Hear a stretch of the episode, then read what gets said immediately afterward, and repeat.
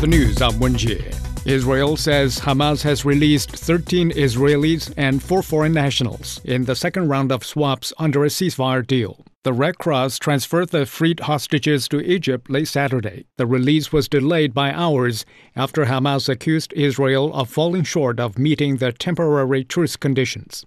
Israel denies the allegations. As part of the exchange deal with Hamas, Israeli authorities have released 39 Palestinian civilians. A total of 50 hostages and 150 Palestinian prisoners are to be freed during the four day truce, which started on Friday. Sam Metnick has more. This is the second day of this deal. The first day on Friday went smoothly.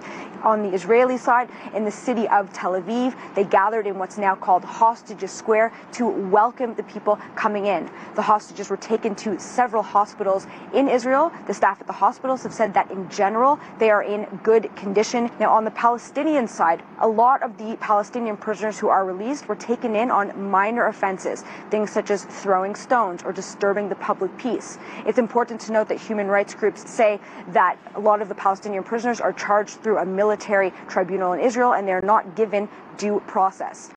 The Palestinian Health Ministry says at least two Palestinians have been killed and seven others injured by Israeli forces in the West Bank city of Jenin.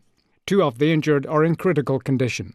Palestinian news agency Wafa reports that Israeli forces stormed Jenin from several directions early on Saturday evening.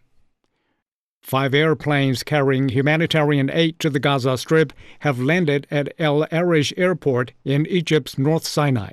The planes, carrying 175 tons of aid, came from Russia, Oman, the United Arab Emirates, Saudi Arabia, and Qatar. The Egyptian Red Crescent Society said 187 aircraft carrying about 5,000 tons of aid had landed at the airport since October 12th. The UN said 200 trucks were dispatched to the Rafah crossing on Friday, the first day of the Gaza truce. The UN Relief and Works Agency received 137 trucks of goods in Gaza. It was the largest volume of aid to the enclave since the outbreak of the conflict. Trucks carrying diesel and cooking gas also crossed the crossing to reach the strip. Chinese Foreign Minister Wang Yi has called for rebuilding strategic and mutually beneficial relations with Japan. Wang made the remarks when meeting with his Japanese counterpart, Yoko Kamikawa, on the sidelines of a trilateral foreign ministers meeting between China, Japan, and South Korea in Busan. Wang Yi said China and Japan should respect each other's legitimate concerns. He said both sides should strengthen cooperation, oppose protectionism, and maintain the stability of production and supply chains. Yoko Kamikawa welcomed the consensus reached by their two leaders in San Francisco. She said Japan is willing to strengthen communication with China and has not changed its position on the Taiwan question. The two sides agreed to hold more high level economic dialogue, people to people exchanges, and security talks. Jack Barton has more in Busan.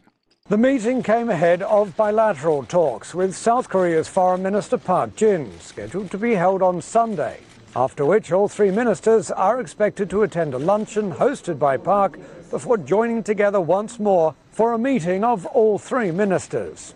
High on the agenda will be efforts to facilitate the resumption of a leaders' summit involving all three nations, something that has not happened since December 2019 due to the COVID 19 pandemic and a deterioration in bilateral relations between Seoul and Tokyo which has now largely been resolved.